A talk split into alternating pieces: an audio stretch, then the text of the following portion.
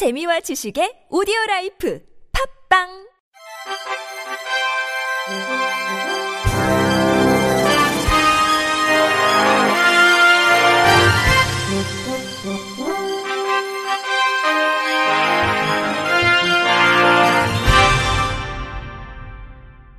청취자 여러분 안녕하십니까? 십이월 십오일 목요일 케이비아이씨 뉴스입니다. 장애 여성의 취업률이 전체 여성의 절반에도 미치지 못하는 것으로 나타났습니다. 한국여성정책연구원이 어제 장애 여성 취업 현황과 과제를 주제로 발표한 성인지 통계 리포트에 따르면 이천십오년 현재 십오세 이상 장애 여성은 백이만 팔천 명에 이르며 이 중 취업자는 이십일만 육천 명, 실업자는 만 칠천 명, 비경제 활동 인구는 칠십구만 오천 명으로 나타났습니다. 장애 여성의 고용률은 이십일 퍼센트로 장애 남성 사십사 점 칠 퍼센트, 전체 여성 사십구 점 구 퍼센트, 전체 남성 칠십일 점 일 퍼센트와 비교해 가장 낮았습니다. 장애 여성 고용률을 연령별로 살펴보면 삼십대 초반 사십팔 점 사 퍼센트까지 상승했다가 사십대 후반까지 감소한 후 오십대 초반 다시 증가하다 이후에는 감소하는 패턴을 보였습니다. 전기택 한국여성정책연구원 여성고용센터 센터장은 우리 사회의 장애 여성들의 취업 현황은 매우 취약한 상태라며 장애 여성 취업 확대를 위해서는 성차별 금지, 일 가정 양립, 모성 보호, 성희롱 예방 등 여성 취업 정책의 충실한 추진과 함께 장애 여성의 직무 능력을 적극적으로 개발하고 활용할 수 있는 인사 정책과 직장 문화의 확산이 필요하다고 강조했습니다. 이어 장애 여성에 대한 취업 및 고용 유지 등 각종 취업 지원 관련 지원을 장애 유형별로 세분화해 추진함으로써 실효성을 제고할 필요가 있다고 덧붙였습니다. 북한이 유엔 장애인 권리 협약을 비준한 가운데 공식 발효는 내년 일월 초로 전망됩니다. 미국의 소리방송에 따르면 유엔은 북한이 지난 육일자로 장애인 권리 협약을 비준했고 이에 대한 확인서를 구입 발급했다고 보도했습니다.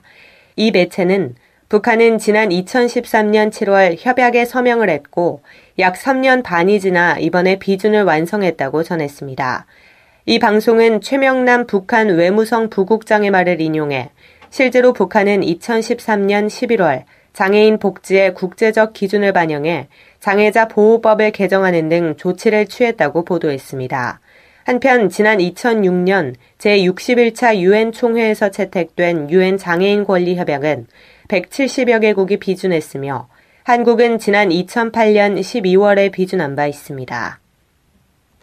서울시교육청은 한국장애인고용공단과 전국 최초로 발달장애 학생을 위한 직업체험 훈련 전문기관인 서울발달장애인 훈련센터를 개관했습니다. 센터는 오늘 조희연 서울시 교육감, 이기권 고용노동부 장관, 박승규 한국장애인고용공단 이사장 등 교육계와 장애인단체 관계자 이백여 명이 참석한 가운데 개관식을 갖고 본격적인 운영에 들어갔습니다. 발달장애 학생의 사회참여 기회를 확대하기 위해 설립한 이 훈련센터는 서울 지역 고등학교 재학생과 졸업 후 일, 이년이 지난 발달장애 학생에게 직업체험 기회를 제공합니다. 실제 근무 환경과 유사한 직업체험 실습실을 구축해 직업에 대한 이해와 흥미를 높일 수 있는 기초 심화 직업체험을 실시합니다. 도서관 사서, 쉬운 글 번역, 바리스타, 제과 제빵, 사무행정 등을 체험할 수 있으며 이를 위해 우편 분류 및 택배, 의류 분류, 요양 간병 등의 직무에서 발달장애인을 고용하고 있는 열두 개 사업체와 연계합니다. 서울시교육청 관계자는 실제와 유사한 환경에서 발달장애 학생들의 직업 교육 훈련 실습이 실시된다면 학생들의 현장 적응력과 고용 연계 가능성을 크게 높일 것으로 기대된다고 말했습니다.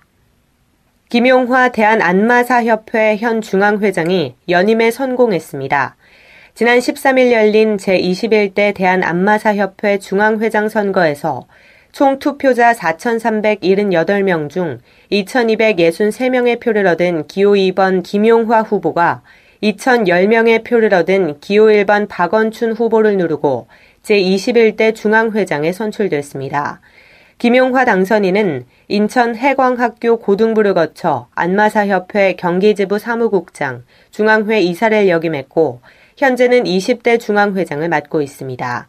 재직기간 동안 연간 수천억대의 무자격 마사지 상품권을 판매하던 소셜커머스 업체와 육 개월간의 투쟁 끝에 전면 판매 중단, 포털사이트 각종 마사지 업체 광고 행위 중단 등을 이끌어낸 것으로 평가받고 있습니다. 김용화 당선인은 즐겁고 기쁜 마음보다는 막중한 짐을 두 번 지게 돼 어깨가 무겁다면서 앞으로 이 마음을 추스려서 안마업 미래 발전을 위해 헌신을 다하겠다고 소감을 전했습니다.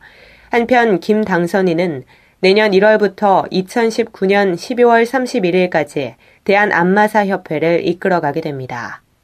국가인권위원회는 어제 전국 열일곱 개 시도 교육감에게 학교폭력 피해 학생과 가해 학생이 상급 학교 진학 시 서로 다른 학교에 배정될 수 있는 방안을 마련하고 교육부 장관에게는 분리배정 관련 규정의 정비가 필요하다는 의견을 전했습니다.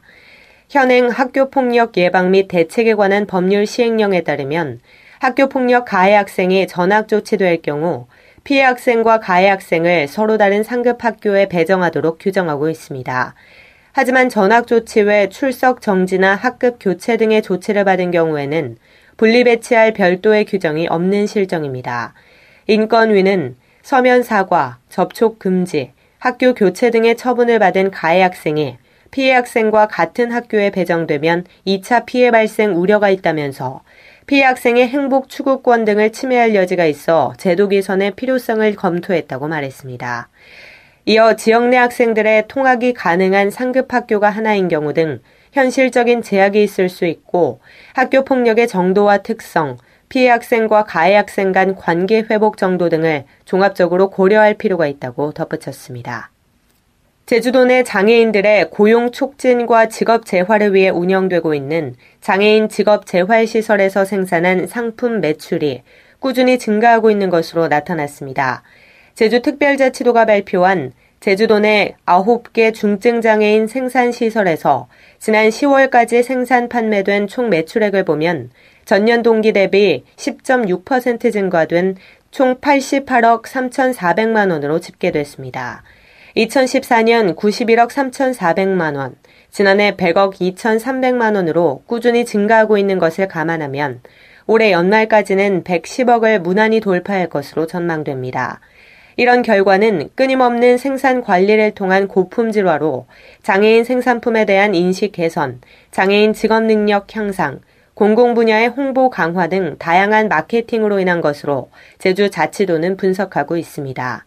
제주도 관계자는 그동안 구매 활성화 민간 추진 협의회 구성 운영, 공공기관 구매 관계자 교육, 제주 지역 공기업 관계자와 세계기관 회의 개최 등 중증장애인 생산품 구매 이용 활성화를 위해 적극적인 노력을 펼쳐왔다며 앞으로도 꾸준한 매출 향상으로 이어질 수 있도록 재정 지원을 더욱 강화해 나갈 계획이라고 전했습니다. 화순군이 장애인 콜택시 이용요금을 이달부터 인하해 운영하고 있는 것으로 나타났습니다. 장애인 콜택시 기본요금이 천오백 원에서 오백 원으로 추가 일 킬로미터당 요금은 삼백칠십오 원에서 이백오십 원으로 시외요금은 일반 택시요금 오십 퍼센트에서 시외버스요금 일 점 오 배로 낮아졌습니다.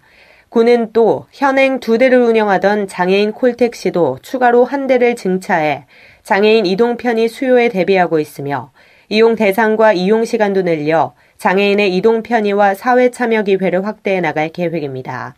화순군은 조정된 이용요금을 적용하면 이용자의 요금 부담이 사십오 퍼센트 정도 절감될 것으로 분석했습니다.